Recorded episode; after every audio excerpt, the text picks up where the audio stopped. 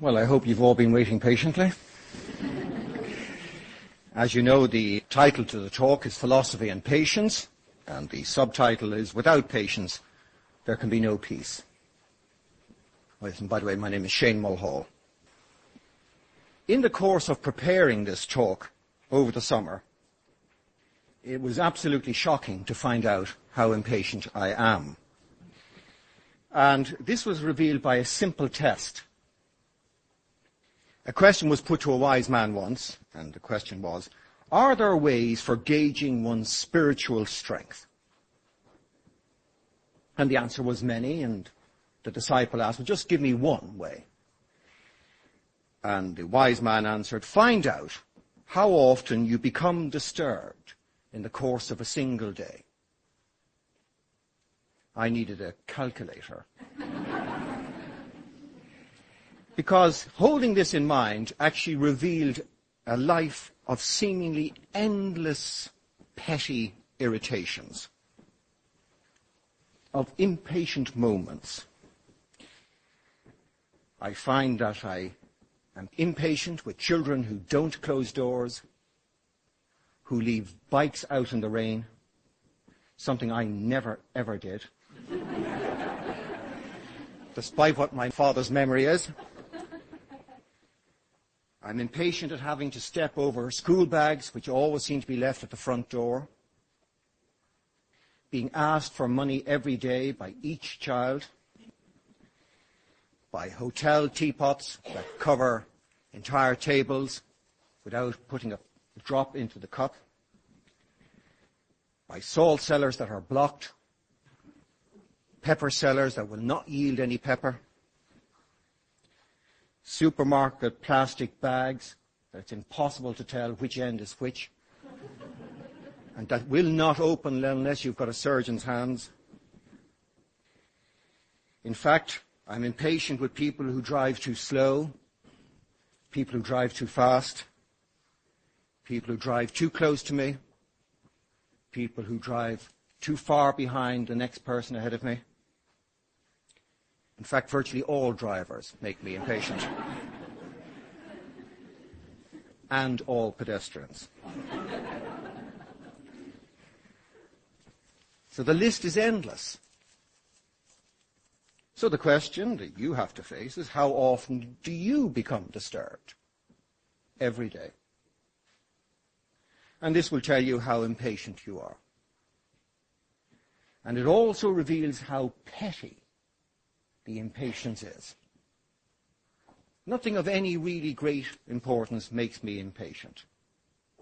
They're tiny little things.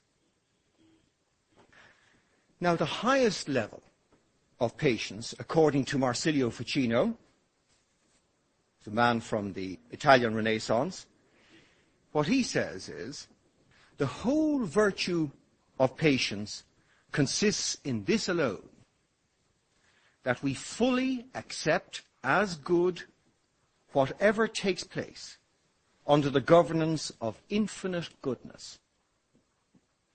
He further says that one cannot have patience without religion.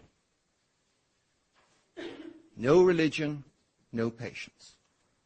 And we look at that at the end of the talk. Well, what's not patience? Patience is not self-restraint. It's not biting your lip. It's not suppression. It's not being well-mannered or polite or socially trained. It's not apathy, allowing evil to triumph. Well, let us consider what is patience. And a lot of what is said under this heading comes from various letters written by Marsilio Ficino, which you can read in full if you so wish. He says, you can choose to suffer willingly or suffer unwillingly. Patience goes with fate and thus conquers the effect of faith. It makes the unavoidable voluntary. It turns the bad into good. And patience involves no activity, but leads to true action. It's not acting but suffering well.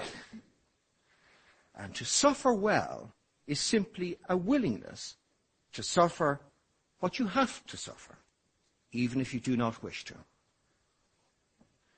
To act well, you may need intelligence, learning, experience, and other resources.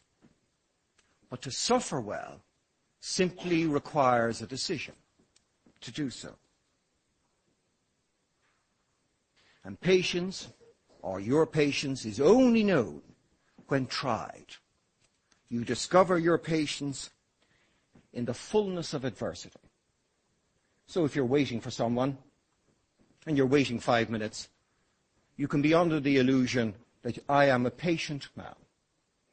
I'm enjoying waiting, watching all the people going by, noticing their attire, all that sort of stuff.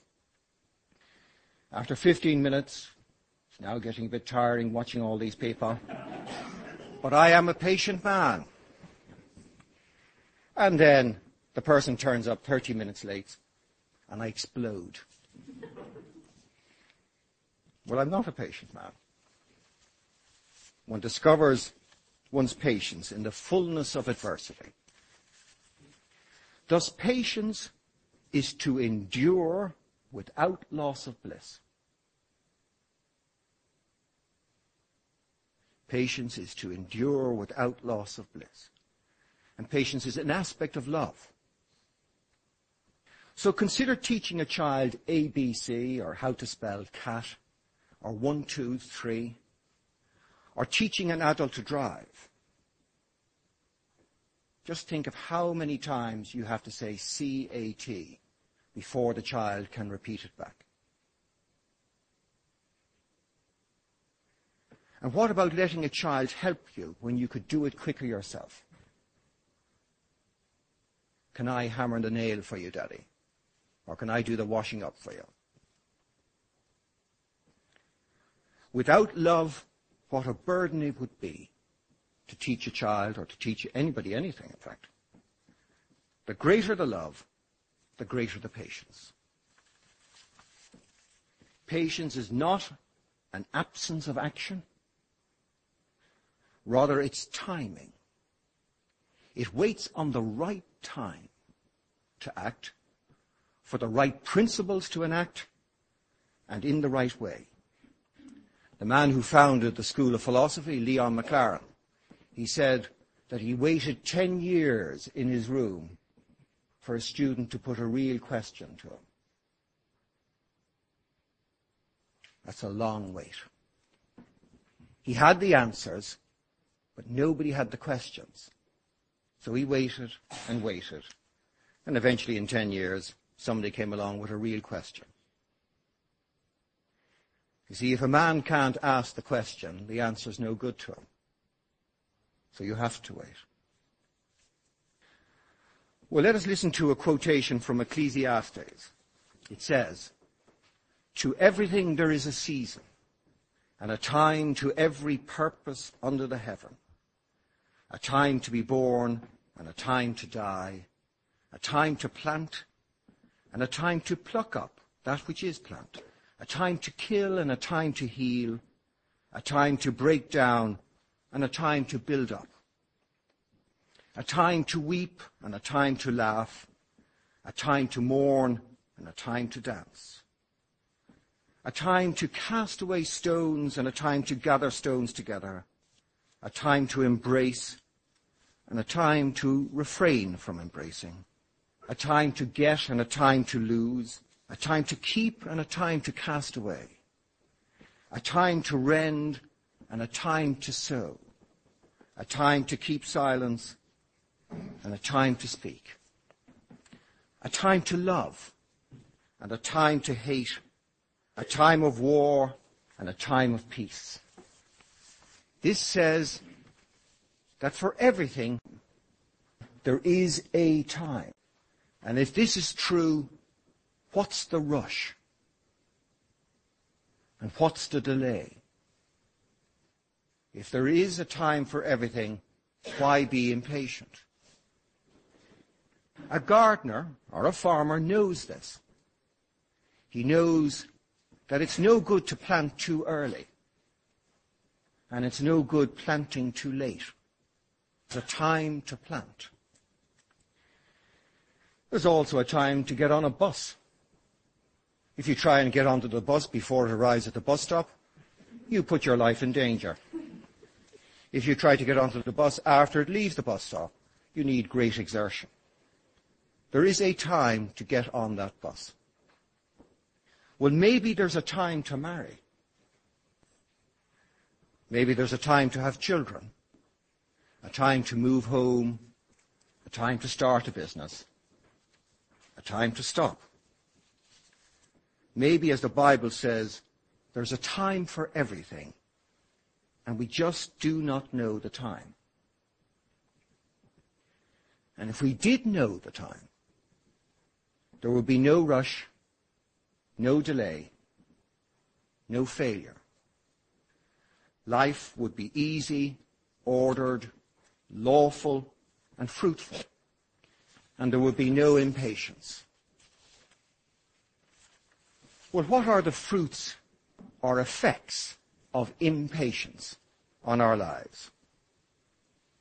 As Marsilio Ficino says, impatience is so bad that without it, nothing is bad for us, and with it, nothing good. We never really suffer adversity except when we suffer it perversely. Impatience alone causes adversity, which could relate merely to external things and to the body, to pass right through to the soul as well. Our choice is whether to suffer willingly or suffer unwillingly.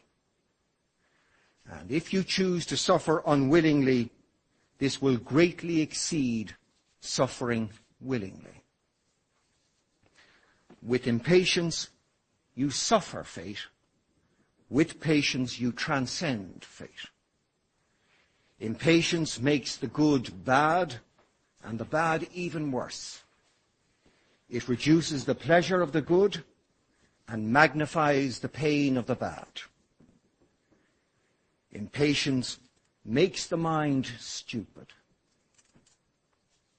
And this is why the tortoise will always beat the hare. Now none of us believe that. You know when you're told this story about this tortoise and this hare? You think, I don't believe that. Have you ever seen a tortoise move? He couldn't possibly beat the hare. A tortoise will always beat the hare.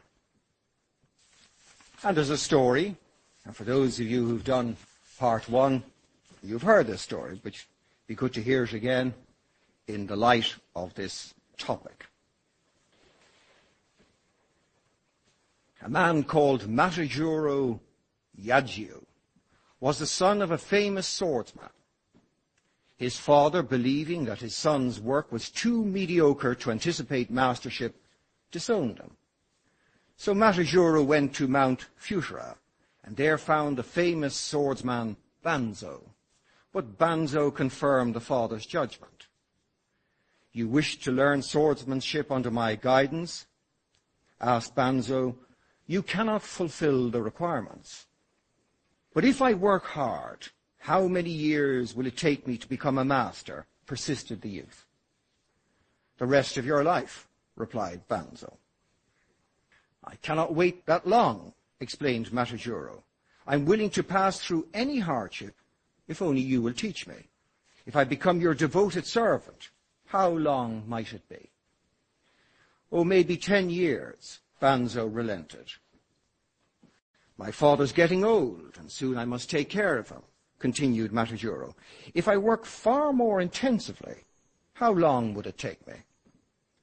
Oh, maybe thirty years, said Banzo. And why is that? asked Matajuro. First you say ten, and now thirty years. I will undergo any hardship to master this art in the shortest time. Well, said Banzo, in that case you will have to remain with me for seventy years. A man in such a hurry as you are to get results seldom learns quickly. Very well, declared the youth, understanding at last that he was being rebuked for impatience. And he agreed. He said, I agree. And Matajuro was told never to speak of fencing, never to touch a sword. He cooked for his master, washed the dishes, made his bed, cleaned the yard, cared for the garden, all without a word of swordsmanship. Three years passed, and still Matajuro labored on, and thinking of his future he was sad. He had not even begun to learn his art to which he had devoted his life. But one day Banzo crept up behind him and gave him a terrific blow with a wooden sword. The following day, when Matajuro was cooking rice, Banzo again sprang upon him unexpectedly. After that, day and night, Matajuro had to defend himself from unexpected thrusts. Not a moment passed any day that he did not have to think of the taste of Banzo's sword. He learned so rapidly, he brought smiles to the face of his master, and Matajuro became the greatest swordsman on the land. Now, if you happen to be the father of Matajuro and you were paying for this course, and you wrote to him after two years and say, how are you getting on? And he said, well, my cooking has improved dramatically, but I haven't held a sword yet. You see, you still believe in the hare.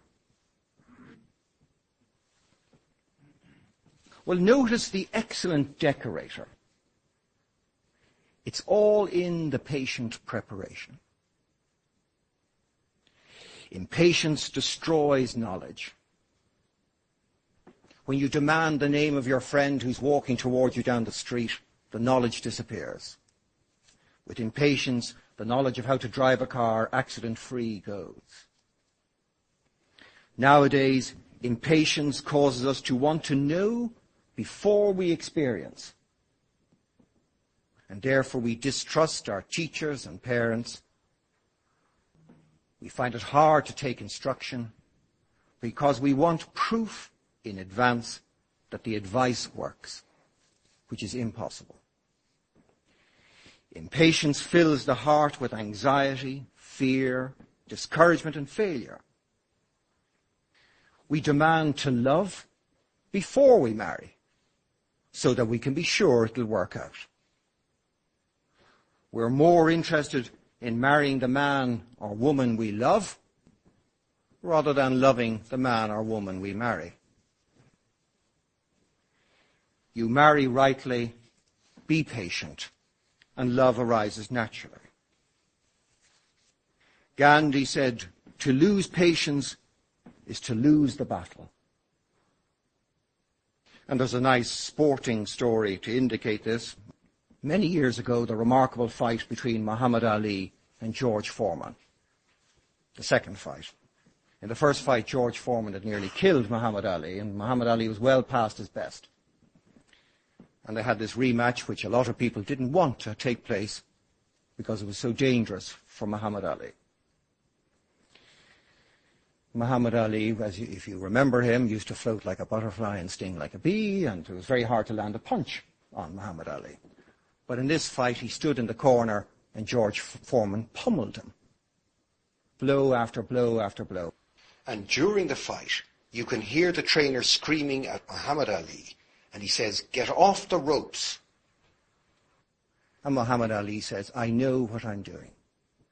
And for ten rounds, he takes unmerciful punishment. And George Foreman is exhausted by this.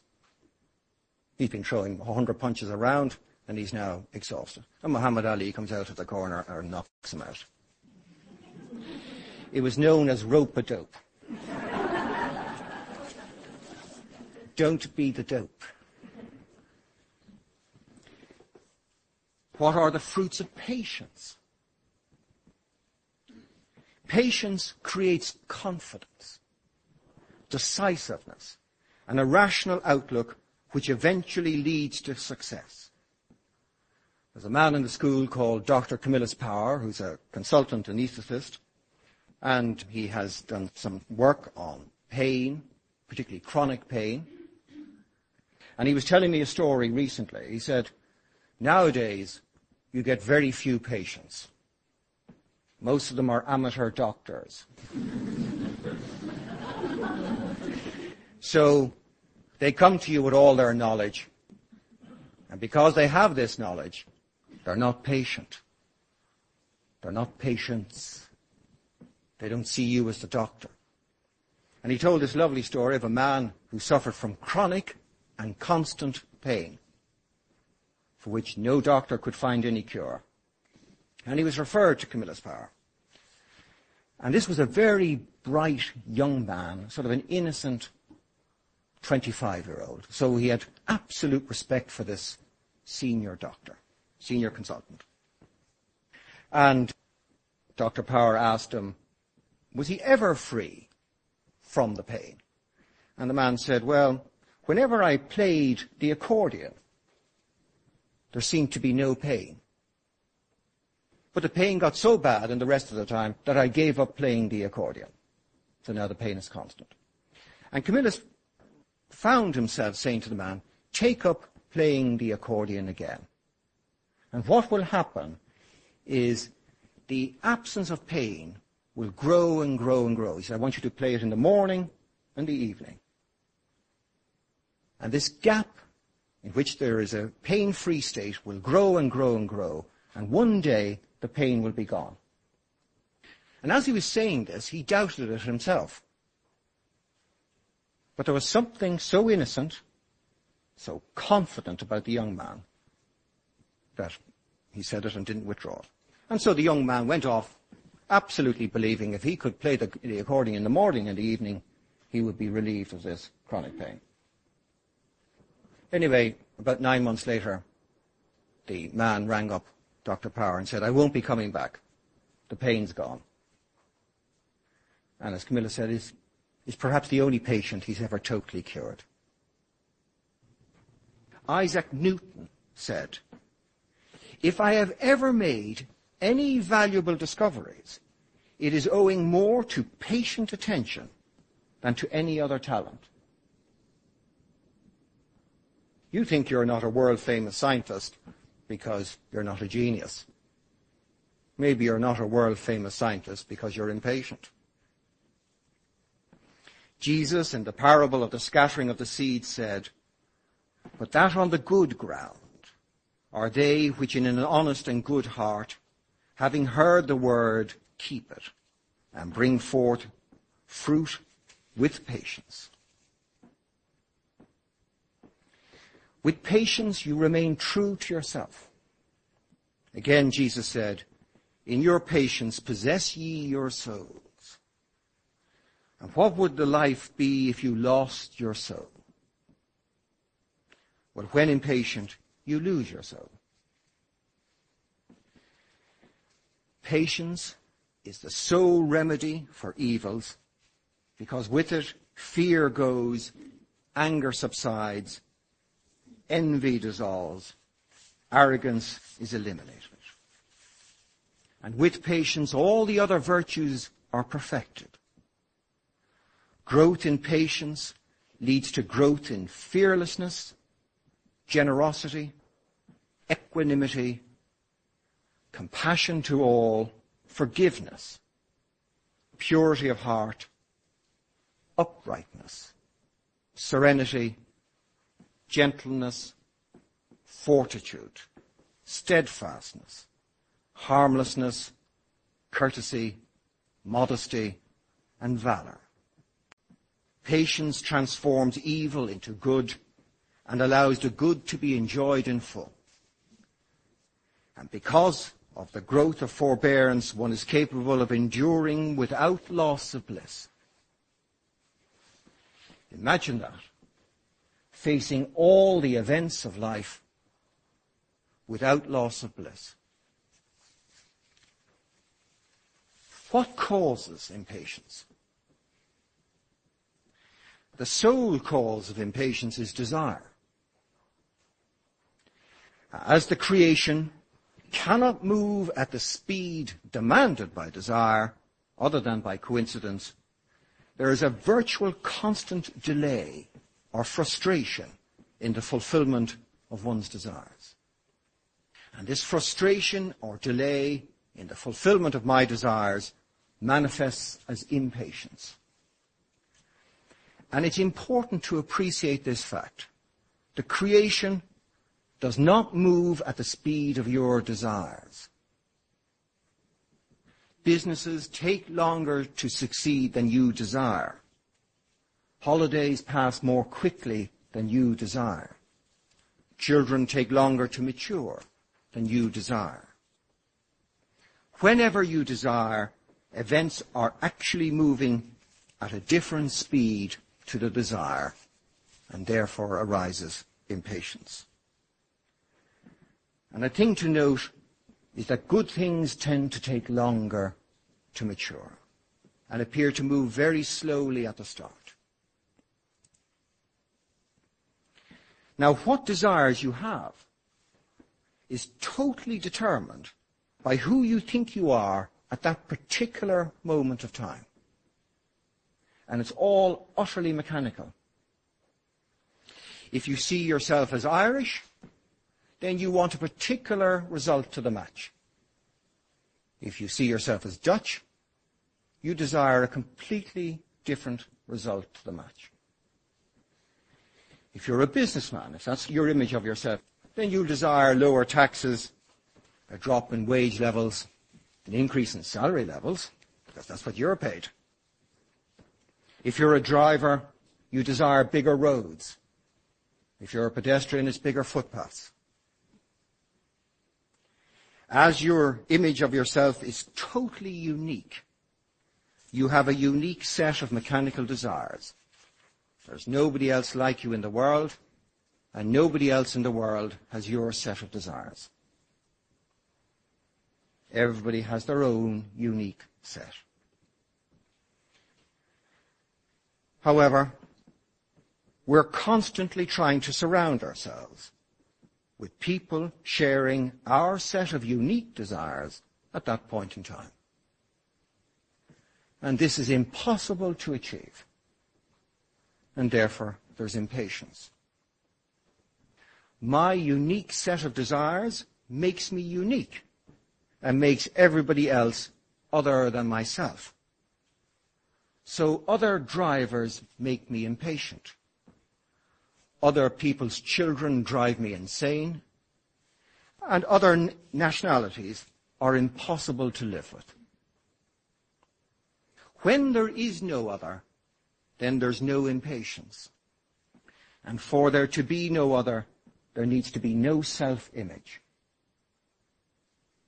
rather than I am a driver, let there just be driving. And then there's fast driving, and there's slow driving, and there's driving in heavy traffic, and there's driving on the open road. And no cause for impatience.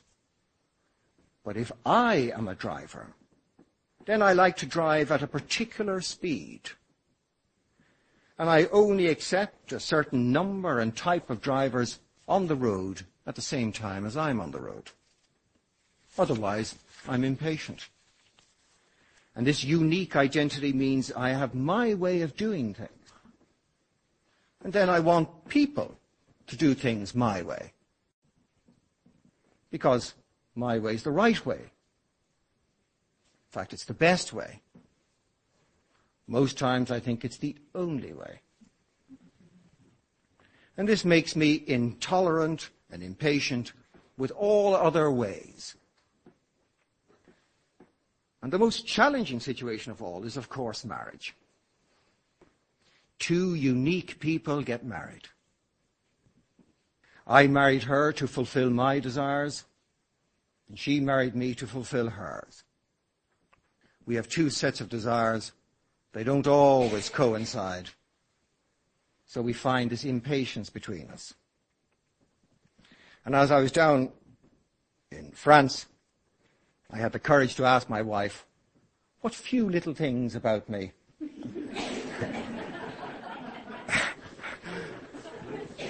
caused her impatience. She exaggerated greatly, of course. but I'm going to mention two. what she described is that when I go somewhere and I become lost, I continue driving. and I won't wind down the window and ask anybody. and my wife waits and waits, and then she asks the worst question possible. Are you lost? so I scream at her that I'm trying to concentrate. And then she makes useful suggestions. Why don't you ask that person? Which makes me determined to drive past them at speed.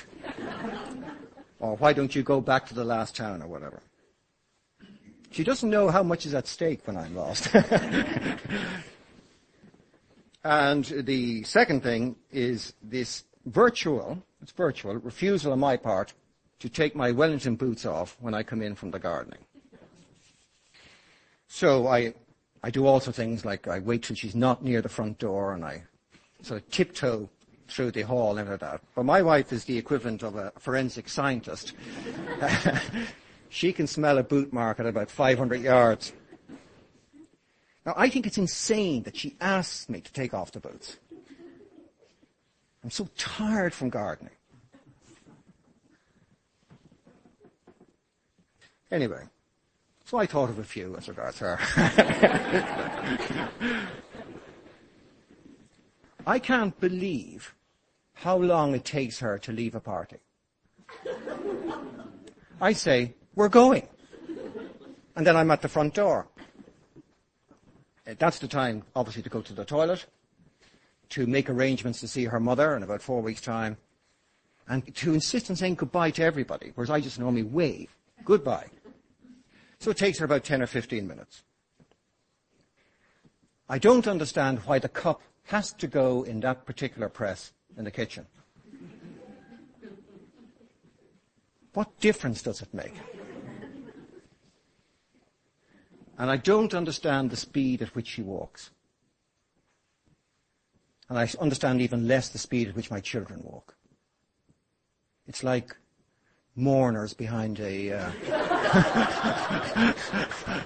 a coffin. When I walk, I'm going somewhere. And some things that bother me don't seem to bother her. I can't let paint dry without testing it. or glue to set without testing it. And they haven't made a kettle that boils quick enough for me. Sometimes I make tea with lukewarm water and then don't drink it. Well, why the hurry? Where is one rushing to? What are you going to do when you get there? Rush off again? You think you're missing the future, but in fact you're missing the present. Well, what helps growth of patience? And the first thing to appreciate that patience is a discipline. It needs to be practiced. You won't wake up one morning patient. You see this with children ask a child to wait a minute, and after five seconds it's tugging at you again. It's a discipline and it needs to be practiced. So these are some factors which help the growth of patience. The first thing is one needs to eliminate the concept of other from your mind. Because the other is always the enemy. The other driver is in my way. So one should be aware of the existence and equality of others. And with equality comes love. Grant everything its right of existence. Grant everything its purpose. Let your wife be a woman and your husband be a man and let your child be a child. Be as you are and let everything be as it is. And remember that whatever in others offends you, there is also much in you that offends others. And the second thing is to work with nature and not desire. Observe how nature works. When you work with desire, you pressurize. You pressurize the paint to dry more quickly than nature dries it. If the screw is stuck in tight, apply oil to it. Let the scab fall off in its own time. Stop looking under the scab all the time. Always use the right implement for the job, not the one in your hand. And never, ever, ever apply pressure when teaching a child. It'll only turn away.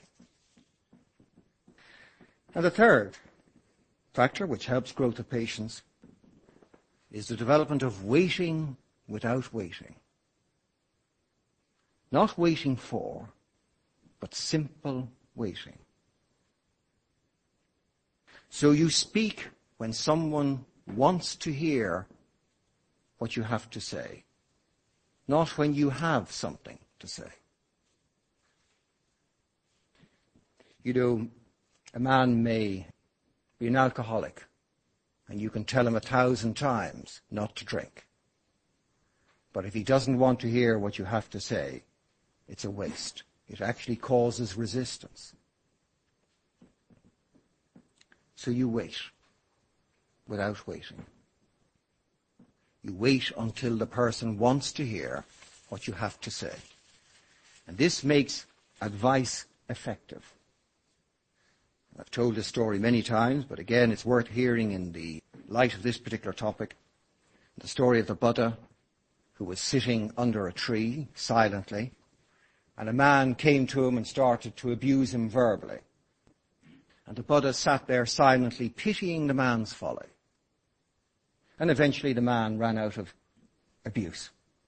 You'll notice this if you don't react, the person ultimately runs out of abuse. So eventually the man is reduced to silence. And when he's silent, the Buddha speaks to him. He asks him a question. He says, My son, if a man offers a present to another, and the other declines the offer, with whom will the present remain? And the man says, well, it'll remain with the giver.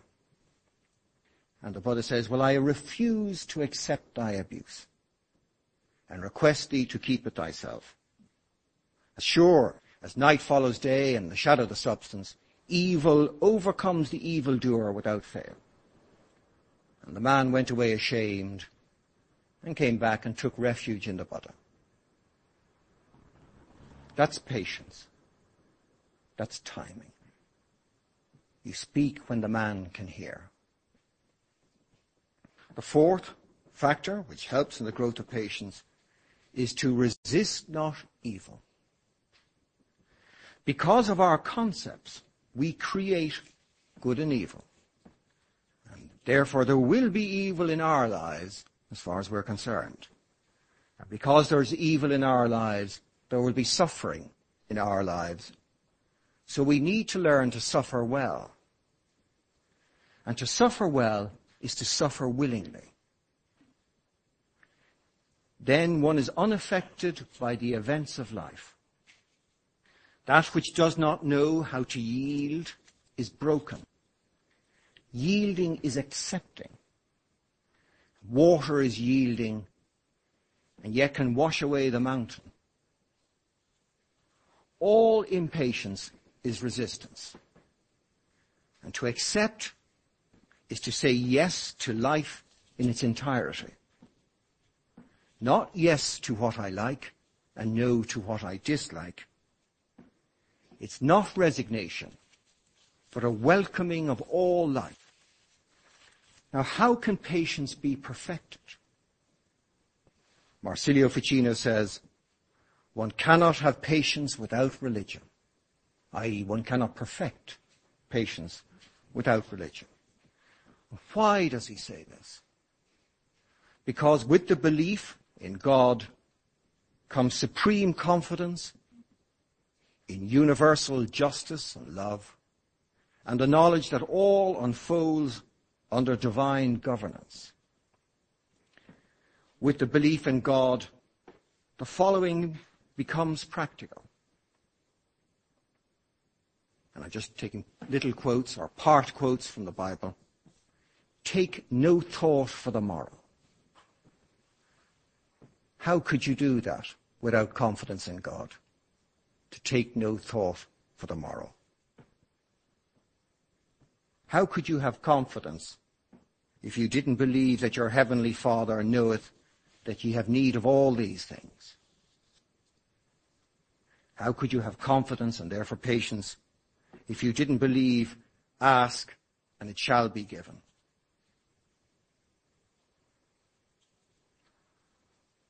Why would you forgive your brother 70 times 7 if you didn't believe in God? True patience is to have absolute confidence in God, i.e. that all is well and all will be well. Marsilio Ficino says, patience is really loving all things. In loving all things, we unite with God's will. We are united with the supreme good whenever we join wholeheartedly with the will of God. And united with God, we shall successfully surmount fortune, nature, and faith. The Bible says, all things come to those who wait.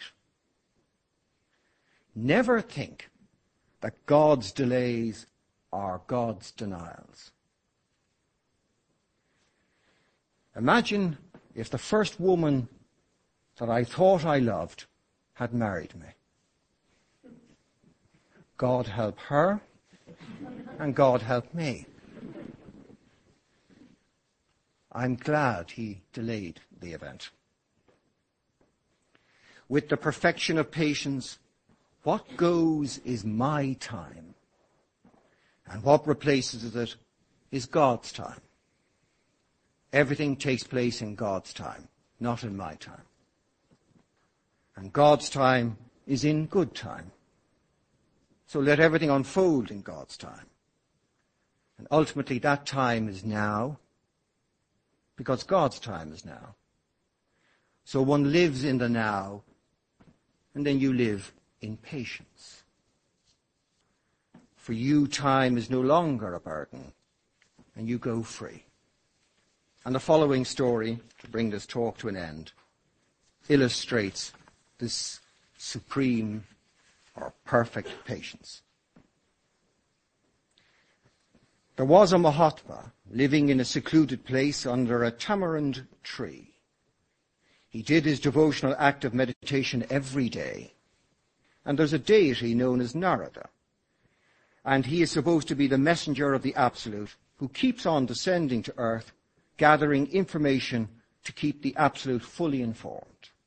He happened to be making his rounds and he came upon this Mahatma and engaged him in conversation, wanting to know what he was doing.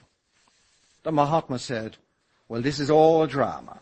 And at the moment I'm engaged in the drama of meditation. And who are you? And Narada replied that he was the messenger of the Absolute and came to collect information about all the devotees of God so that he could tell him, i.e. God, about their well-being.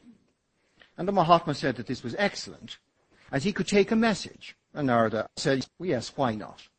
And the Mahatma asked, ask him, ask God, when there will be a meeting.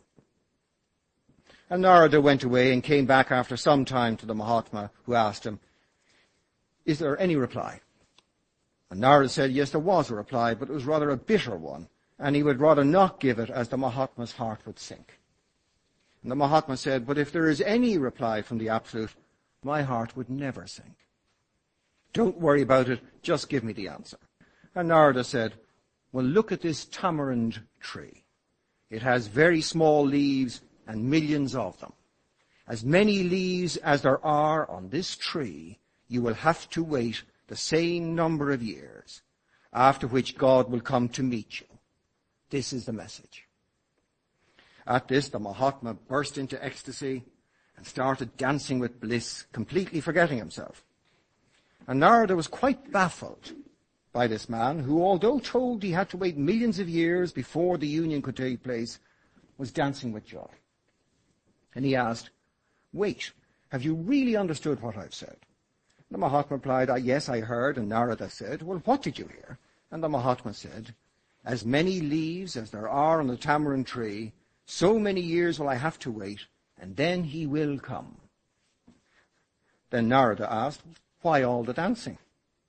The Mahatma said, I'm not going to count the number of years and the leaves. All that matters is that I have had a message from the Absolute, and he is going to meet me. He will never let me down. That's what really matters. And once again, he started dancing. At that moment, the Absolute himself descended and embraced the Mahatma. And Narada was very disturbed. He said, My lord, I am your messenger, but don't let me be proved a liar. You said it will be so many years, and that is what I have told the Mahatma, and you've broken your word and descended immediately. You didn't even wait an hour, and you fulfilled a promise which was supposed to wait years. Then the Absolute said, These things are for ordinary men. If there is someone special, then questions of time and space have to be ignored, and the meeting must be instantaneous. With the perfection of patience comes the elimination of time and therefore the elimination of impatience.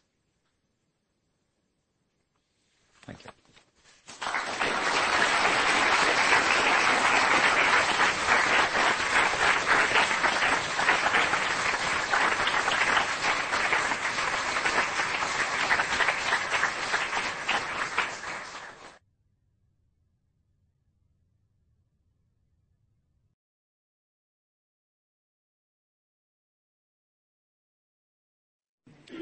You're very lucky. I was just about to explode.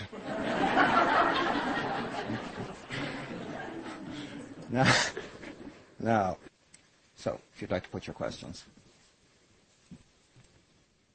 That normally kills the question, but anyway.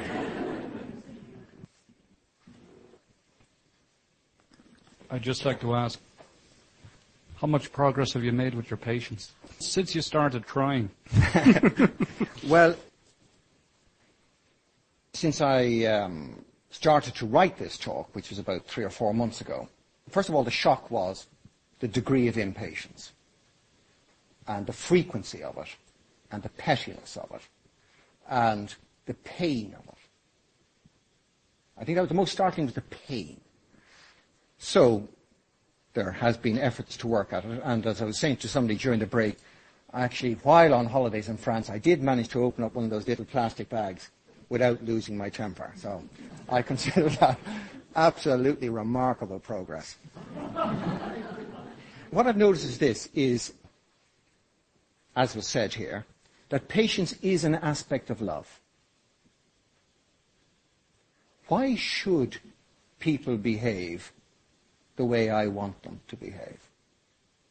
Why not allow Americans, say, to speak loudly, or Italians to speak fast, or English to speak authoritatively, or why not allow my wife to walk as slowly as she does? There's nothing wrong with it, in fact. Absolutely nothing. And it's like burdens falling off, because everything is fine the way it is. So, in fact, the efforts and the success, or the relative success over the last three months have been very encouraging.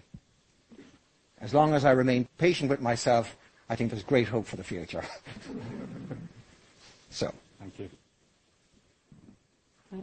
Sorry, somebody else. Yes? I just want to um, say, do you think that the times we're living in now, that it, is it harder to be patient in the fast pace of life? And for example, if you're in a work environment and people are very impatient, they want results straight away and that sort of thing, that it's harder to hold your own centre amongst that and what have you to say, advice for yes. that? Yes. It's actually not the speed of life. Because on that basis, a Grand Prix driver will be an unbelievably impatient person, but they can do 200 miles an hour in total patience. It's nothing to do with the speed of events. It's the amount of desire. it is a fact that we desire more and more and more. What we define as the poverty line now is world-class living compared to what it used to be. What we would define the poverty line in Ireland is luxurious for maybe 70 or 80% of the world. There's no end to desire. And all desire causes impatience. So yes, there is a lot more impatience nowadays. But not because of the speed of life, or the speed of events, but the amount of desires which we have. So, it's not a matter of wishing, if other people didn't have such strong desires, I could be much more patient. you know, if my boss only didn't desire things in five minutes, then I could be much more patient. Patience is, up to you. Nothing to do with anybody else. Once the love for the other goes, you will be impatient. Yes, there's a lady here. You kind of answered, half answered the question I was Yes. going to ask. You spoke a lot about patience with external things, and I wanted to maybe hear a little bit more about patience with ourselves, with Yes. myself. Yes. Well, you will not be patient with others unless you're patient with yourself. So the first thing is you have to love yourself. We are extremely critical of ourselves. And just to take it at a physical level, a child can look in a mirror and enjoy what it sees.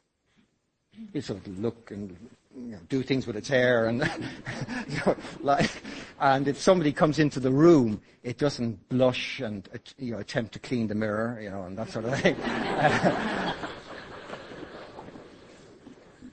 but if I said to you, and I, and I say to you, there's nothing personal about this, is- or say to myself, how pleased am I when I look in the mirror?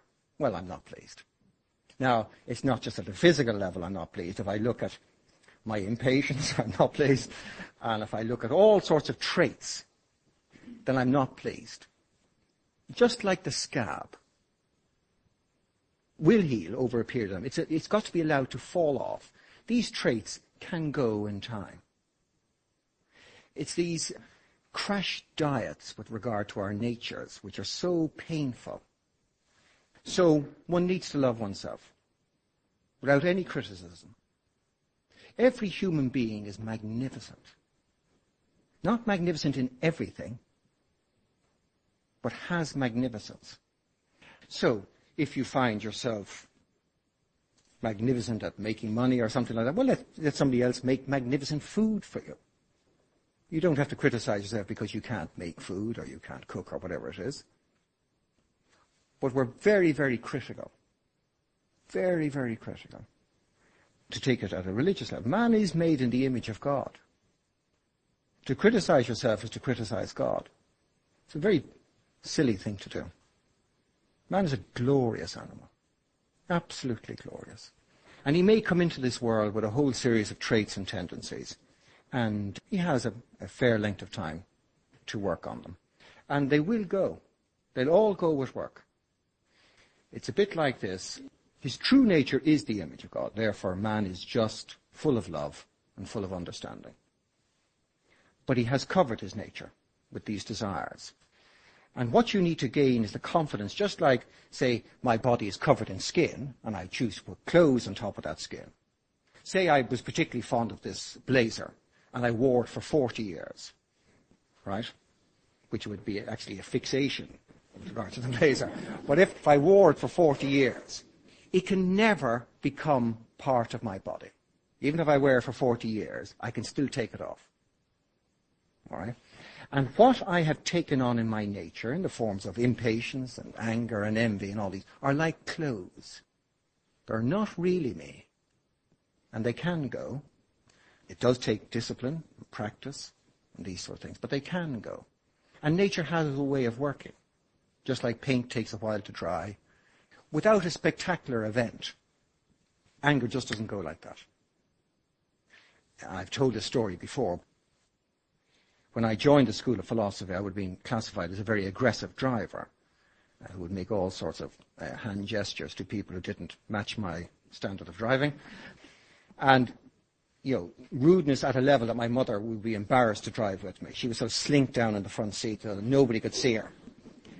what I noticed after a period of time in the school and some practice was that if I lost my temper with a driver, the pain stayed with me for a very long time. The man or woman could be halfway down to Wexford or Cork or something like this, and I would still have a pain in my stomach, and the mind would still be planning all sorts of revenges, you know, mining roads to Cork and things like that. And what actually put me off anger was the pain. I didn't like the pain. And what happened was that one began to see the anger in the middle of the event. So I would be mouthing something to somebody, or they, the window would be wound down and there'd be various hand signals. I would suddenly see it. And sometimes I would stop, and sometimes I would continue. And then what happened over a period of time, I began to see my hand going for the window. And then I would sometimes continue, and sometimes I would stop. And then I began to see the anger determining what the response should be, you know, what action should follow. And I would sometimes go the whole way, and sometimes I would stop. And then you began to see it as a, as a potentiality, as the possibility of anger. So you would see the so-called bad driving, and then the potentiality of an angry response. And sometimes it would go the whole distance, and sometimes it would fall away. And if you keep letting it go, one day the potentiality disappears. But just don't cross me on the road, okay?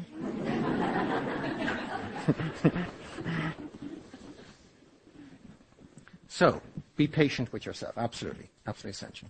Yes.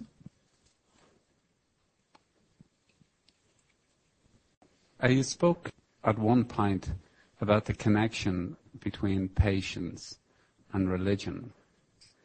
And in these days where religion is under some pressures and decline, is that having an effect on patience, just the sheer decline of that impetus in, you know, people's lives? Yes, well, absolutely. But I think what is very, very helpful is to differentiate between church and spirituality. There is no less desire or interest in mankind for there to be love in his or her life. That has not declined. Nobody wants any less peace. Nobody wants any less understanding. But the formality of religion is difficult for people. So the idea of sacraments or religious practices people find difficult. But underlying spirituality, people are still as interested. But they're interested in for themselves. What is extremely helpful about religion or the belief in God is that once you believe in God, you believe that no harm can befall you. Because by definition, God is good. And therefore, whether you understand it or not, all that befalls you is for your good. And with that understanding, you accept life in all its modes. You know that you're not in a position to judge, in fact. You're only in a position to enjoy. So things that you would ordinarily classify as bad, you don't know whether they're bad, and you don't meet them as bad. You meet them as they are. And I've told this story many times. And it sounds harsh at one level, but it's not. When I was about 28, my father had a stroke. And it was a particularly severe stroke. When I got the phone call and had to go into hospital where he was brought to, and I went into this ward and he was at the far end of the ward, you know, his face was seriously distorted. The stroke was so severe it had knocked the shape of the face sideways and his eyes were rolling around like the village idiot and his tongue was hanging out. And this is the man that I'd seen maybe a couple of days previously and loved and love.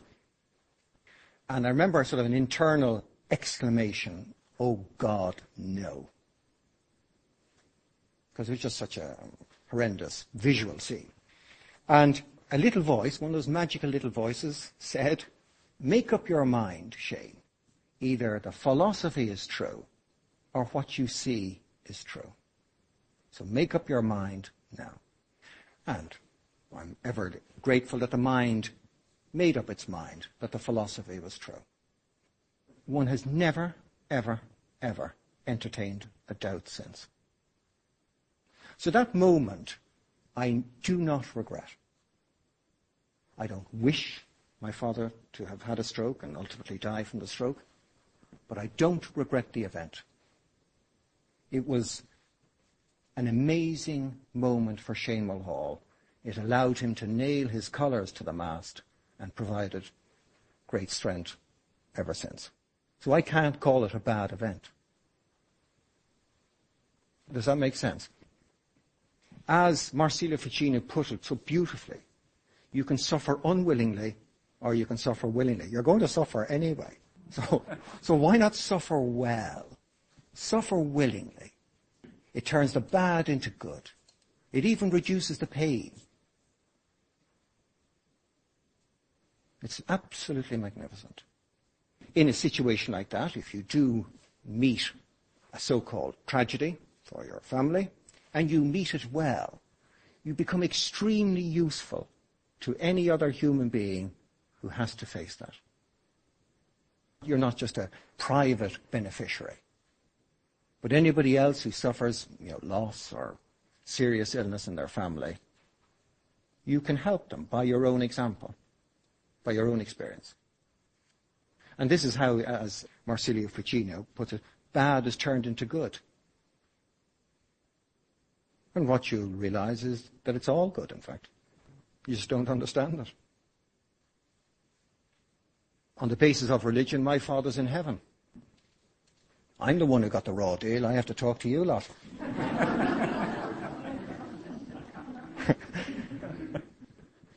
yes. Anybody else?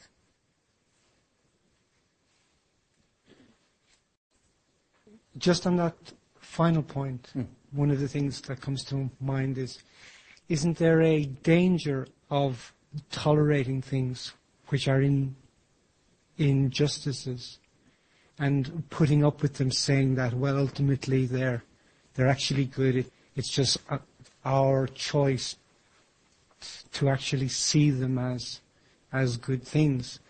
And the example that comes to mind is that we can see the great advancement which has taken place in, in the 20th century with not tolerating human diseases which were before tolerated.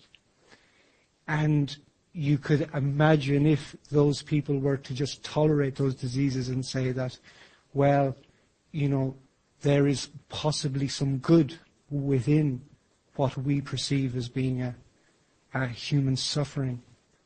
So let's just tolerate it and, yes. and, and not endeavor to change it. Yes, that would be a misinterpretation to tolerate, as you have said, in a sort of a, with apathy, or just allow evil to triumph, is not what true patience is. It's not resisting. Now, why do you not resist? Because the resistance will distort your response. That's why. So, and again, may not be within your experience, but particularly with the, with the last child that was born, I was at the birth. And my wife was having the normal pains that a woman will have when there's a childbirth. I noticed the nurses absolutely unmoved by the pains of my wife. And they kept on saying, Mrs. Mulhall, get a grip on yourself. and I thought, God, they're living dangerously. Uh, uh, but what I noticed was this, was they were unmoved by her pain. Unmoved. And what my wife got was two brilliant nurses. Now, say they had been moved by the pain. Oh my God, look, she's in deep trouble and gee, I feel so sorry for you. The pain looks awful. So it's not tolerating. It is actually allowing yourself to be in that state where the true and full response can take place. It is like the Buddha not taking the offense so that he could speak to the man and remove the ignorance from the man. Anyway, it's not toleration as you have said. It is the retention of that state in which love and knowledge operate. And maybe if there was true patience, there would even be less disease. So, yes. In fact, just to make that point, disease, if you look at the word, is obviously dis-ease. And you can't think of anything closer to dis-ease than impatience. Impatience is lack of ease. Maybe if there was more patience, there would be less disease. We all think that disease is caused at the physical level. Maybe it's not. Maybe it's at the emotional level. Why did they call it disease? Why do they call it lack of ease or unease? Do they know something we don't know? Anyway, some of the, yes. First of all, I'd like to thank you for a really excellent talk. There's another fiver for you now when you leave the room. I want to take you back when you saw your father with the stroke. Yes. You have a multitude of emotions and feelings all thrown at you at once. Yes. And I'm quite sure in that period of time, it's very, very difficult to control them or order them away or anything like that because it's such a horrendous shock. I don't quite understand why you say it was good. Like, I know you would personally have wished your father that would have died in their sleep. And I don't understand. I know that. That's a fact. You would wish you had a different way out. I also know that you had all those terrible emotions and feelings and terrible that banged against you inside and it was very hard to deal with. I'm trying to understand the way you handled that and the way you showed yourself and he perceived you if he was well enough to see or know you at the time helped him mm. and I can understand that part of it. Like if you see somebody just battered in an accident and you know they're well enough and conscious enough to see you, they're in an awful state. Mm. If you can be calm, exactly, uh, you will help them more. Yes.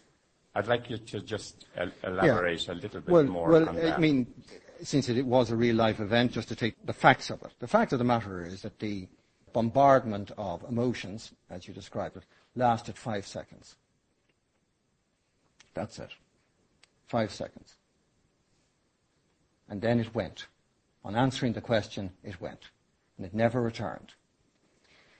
And unmoved, and I just say it like that, not a cold, but a son unmoved by that event, was of great benefit to the mother, my mother, and a great benefit to my sister, and a great benefit to my brothers, and to my father's good friends. There were so many beneficiaries. So many.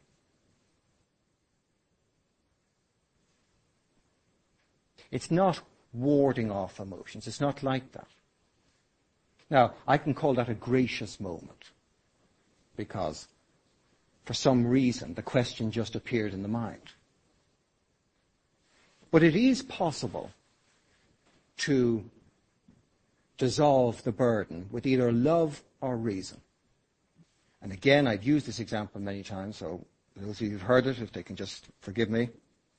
But when I was a young man, a girlfriend of mine died in a car crash. And she was one of the first girls that I loved. So it hurt me badly. And for about three months after that, there was the grief that somebody who loves somebody and has lost them suffers. And there was the contemplation of all the normal things of suicide and doubting God's existence and why had he done this to me? I'm a good boy and all that sort of stuff. I barely attended university and all the sort of things that would happen to somebody who's grieving. And one day I'm rocking in this rocking chair, looking out the window, and I should be at university. It's about 10 in the morning and I've got up late and I've eaten my breakfast and I'm just rocking in this rocking chair and what my mind is saying is, I wish to die. And I look down and I see this chest expanding and contracting as it takes in the breath. And a little question formed in the mind. If you want to die, why are you breathing in and out? Why are you not resisting? Because breathing in and out is supporting your life. And I looked around to the left where the kitchen table was, and there was a couple of cereal boxes. Without naming the brand names, there was three different ones. And what I could see was the empty bowl which I had eaten from. In it were the remains of my favorite cereal of the three. And I said to myself, if you hate life so much, why did you eat your favorite cereal? And I got up out of the chair. And that was the end of the grief. You see, I didn't hate it. Wasn't true. It was something being held on to. It was the resisting the evil of this young lady's death. You'd never have to lose your patience. You never, ever, ever. You don't have to resist anything. And to do that, you need to discover who you are. I mean, it's a remarkable statement by Jesus. Resist not evil. If somebody said, I'm going to form a religion based on resist not evil, they'd say, this guy's a maniac. Your religion is all to do with resisting evil. But that's what he said. What did he mean? That's the real question. May I ask one more yes. question? Thanks very much indeed. Do you believe, as I believe, that the imbalance, some people are prone to be so much more impatient than others. You know, I'm going to a birthday party soon, and I'd love to buy him a longer fuse. Hmm. These things are impossible. It is much more difficult for some people because of their approach to life. There's an awful lot more work for somebody who is impatient. But I also noticed that people that worked with very impatient people, it helped them tremendously never to lose their patience. So Absolutely. if you have that opportunity, it helps enormously. Well, it can. It's not a matter of going out and saying, I wonder, can I surround myself with impatient people? but when you see the pain that impatience causes, it's a wake-up call for yourself. Yes, obviously people have more impatience than others. But that's because of the particular set of desires. It's only to do with desires. If you didn't have the desire, you couldn't be impatient. Say you say, people coming late make me impatient. Well, if you didn't know what time it was, you wouldn't know to be impatient. They could be late and you wouldn't be impatient. What has to happen is the desire has to arrive. Where are they? They should be here now. And with that comes the impatience. Now, a very good thing to do is to always question the validity of the desire. Whenever there's impatience, there's a desire being frustrated now. What is a very good thing to do is to, ask two questions. What is the desire being frustrated now? And is it reasonable? So, you're trying to teach a child to spell cat. 30 minutes have passed. The match started 15 minutes ago. It's still saying D-E-T. In fact, it's going backwards, because 15 minutes ago it was saying D-A-T, and now it's gone to D-E-T, right? Just ask yourself, what desire is being frustrated now, and is it reasonable? And what you'll find is there never are. They never are reasonable. They are a demand by a pygmy that the entire creation unfolds according to his plan, who has no right to make that demand. Let the creation unfold. Let your body grow. Let the hair fall out. You know? Stop resisting. it goes grey and it falls out. It ain't a tragedy. I know.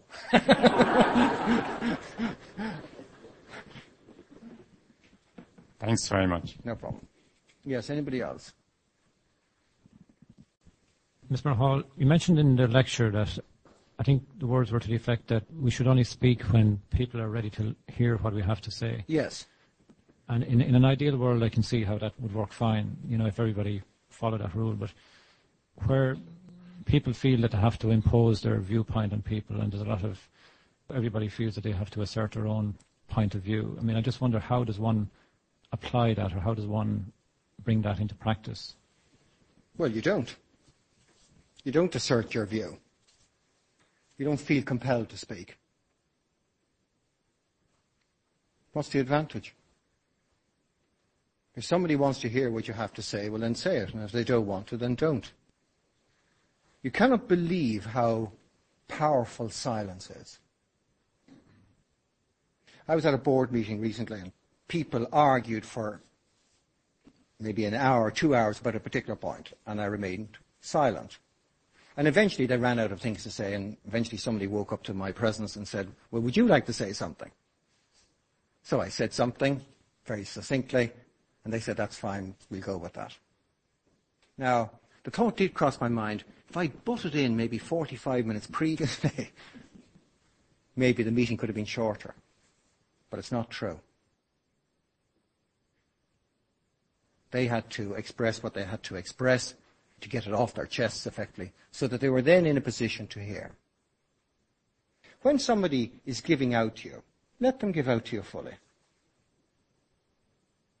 Don't say, hang on a minute, and take offense. Let them get to the very end. Let them make their point. That's what they want to do. They simply want to make a point. Let them make it. And when you get to the end of it, you'll know whether they've made a reasonable point or not. And if it's reasonable, you apologize unreservedly, and if it's not reasonable, you point out the errors in it.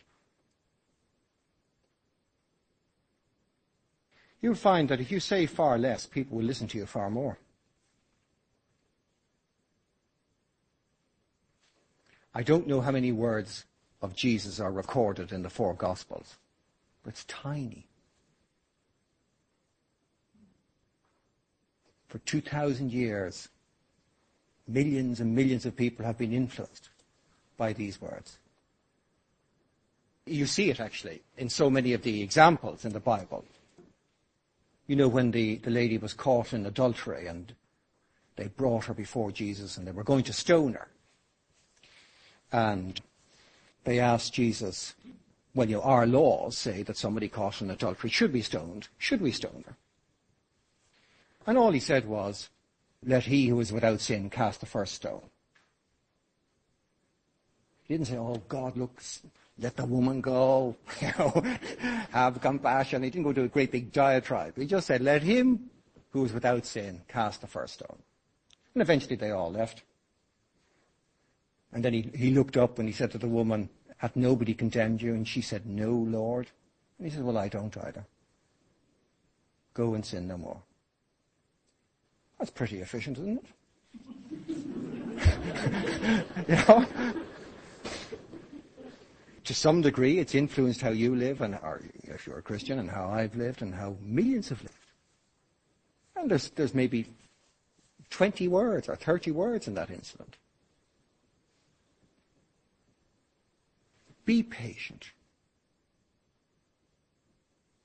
Wait until the person can hear what you can say. And then it's absolutely effective.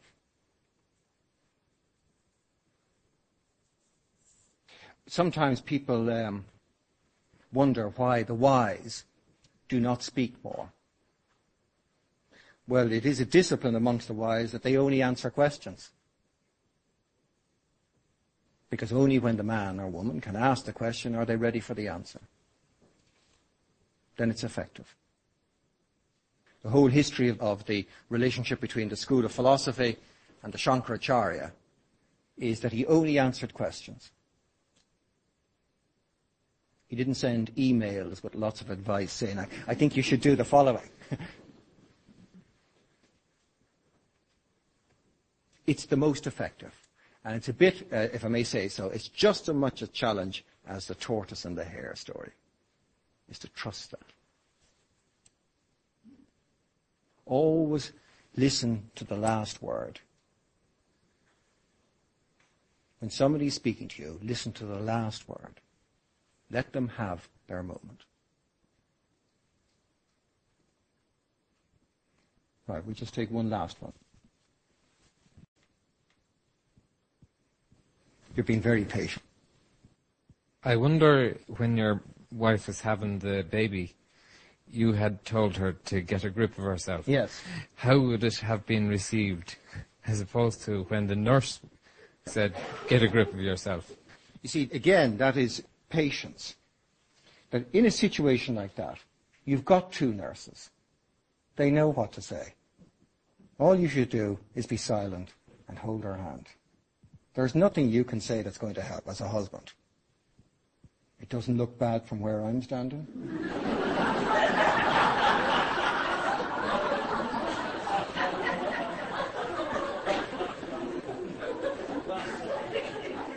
I had a toothache once like that. so the point about it is, don't say anything. Your wife doesn't want you to say anything. Just like I don't want my wife to offer suggestions when I'm lost. I can work it out myself. But nurses, obviously midwives, are exceptionally helpful at birth. Husbands are good for holding hands and remaining still. Whatever is appropriate. Yes, absolutely. I had the experience of being in a similar situation and I told my wife that she would never remember the pain.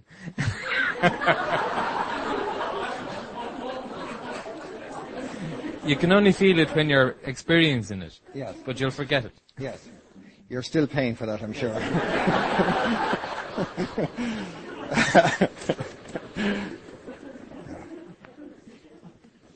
well, we started off with this simple little test.